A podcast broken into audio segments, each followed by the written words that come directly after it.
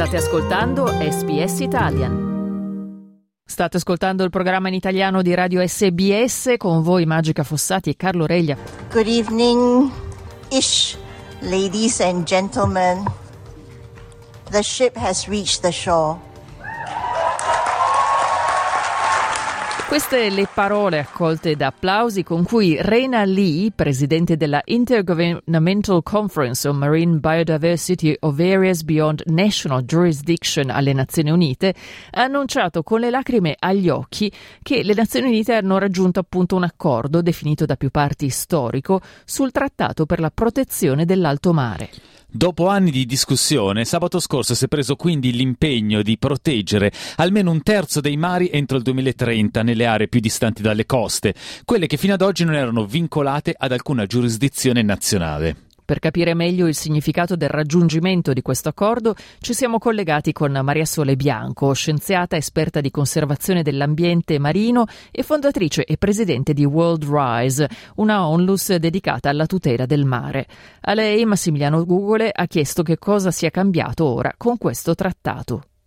Finalmente abbiamo un accordo a livello internazionale che ci consente di proteggere metà del nostro pianeta quella metà occupata dalle acque internazionali che fino a sabato era considerato un po' il territorio, il terreno e la terra di nessuno. E invece adesso attraverso questo trattato, che è storico per vari motivi, sia per quanto ci abbiamo messo a raggiungerlo, no? sono più di vent'anni di trattative, sia per il momento storico e geopolitico in cui si riesce a trovare un accordo così importante, sicuramente abbiamo uno strumento in più per salvaguardare il motore della vita del nostro pianeta, che è l'oceano.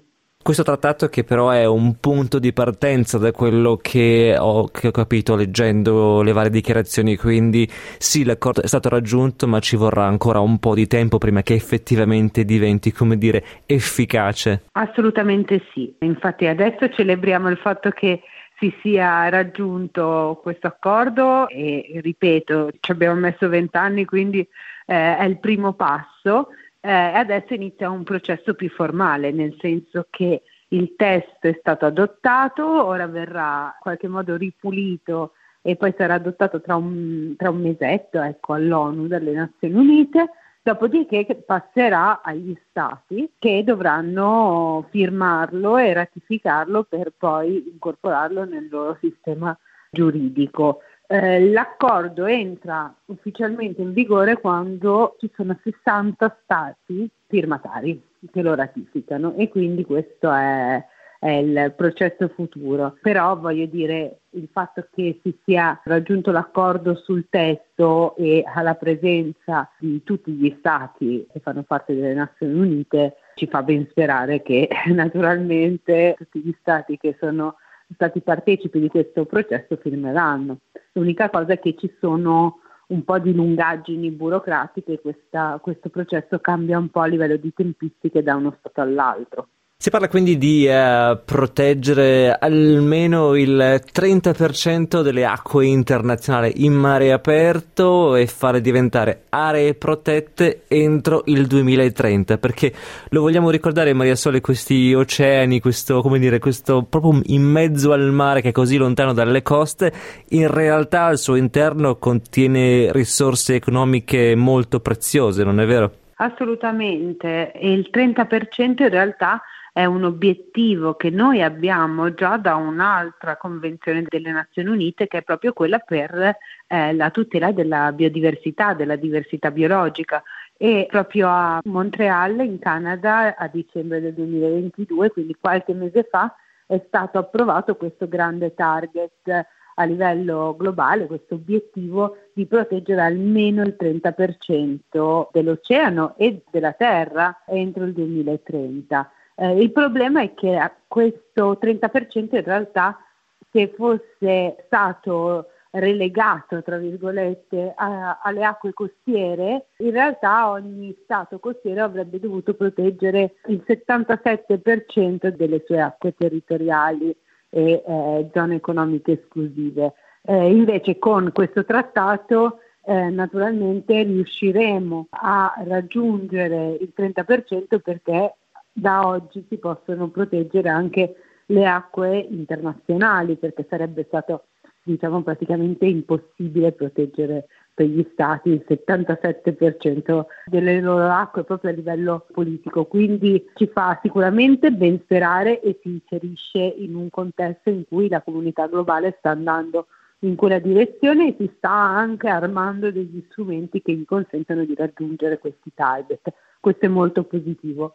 Dall'altra parte naturalmente abbiamo diciamo, una biodiversità, ma anche dei valori e dei servizi che l'oceano ci offre che sono inestimabili. Ricordiamo che l'oceano produce più del 50% dell'ossigeno che respiriamo, assorbe anidride carbonica, regola il clima del nostro pianeta ed è per miliardi di persone una fonte fondamentale di sussistenza proprio e anche di approvvigionamento di proteine e quindi per continuare a svolgere questo servizio che ci fa l'oceano e quindi mantenere la sua funzionalità e produttività, la comunità scientifica ha parlato chiaro e ha detto dobbiamo, se vogliamo salvaguardare questi servizi, proteggerne almeno del 30% entro il 2030. E quindi è un po' un interesse di tutti, no? E forse anche un primo passo per vivere in armonia con la natura che ci circonda, a cui dobbiamo la nostra esistenza. Ecco. Io vi ricordo che siamo in collegamento con Maria Sole Bianco, scienziata esperta di conservazione dell'ambiente marino e fondatrice e presidente di World Rise, che è una onlus dedicata alla tutela del mare. Da come l'hai descritto, Maria Sole sembra quindi che questo sia un po' un compromesso tra le esigenze dell'ambiente e quelle invece più immediate dell'economia, perché appunto nell'oceano si pesca, si estrae minerali, quindi insomma si guadagna guadagna immediatamente. Secondo te come mai si è raggiunto questo equilibrio proprio nel 2023, sabato scorso? È successo qualcosa o semplicemente sono maturati i tempi?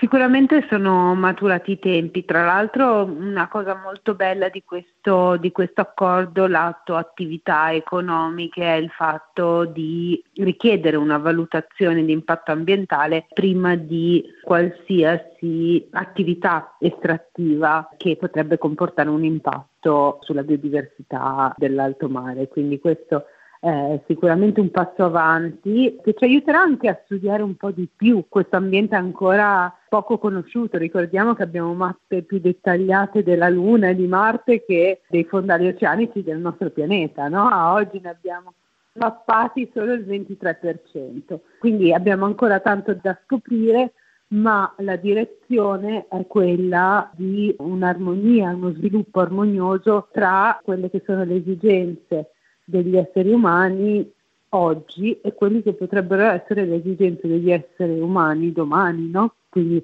è la base del, dello sviluppo sostenibile che ci fa agire in maniera consapevole in modo che anche nel futuro si potrà usufruire diciamo, delle risorse di cui disponiamo oggi. Questa è un po' la base di questo modello di sviluppo che come sappiamo è stato adottato su più fronti, no? ricordiamo l'Agenda 2030 con i suoi obiettivi di sviluppo sostenibile. Diciamo che almeno a livello di intento internazionale stiamo andando verso questa direzione, quindi sicuramente i tempi sono maturati, anche perché purtroppo l'oceano l'abbiamo sempre considerato no? così vasto da ritenerlo infinito nella, nella sua capacità di soddisfare i nostri bisogni e praticamente immune all'azione umana, ma ci siamo resi conto che non è così. Le nostre azioni hanno portato a dei cambiamenti drastici anche dell'oceano stesso, quindi è importante salvaguardarlo proprio per il futuro non solo di tutta la sua biodiversità, ma anche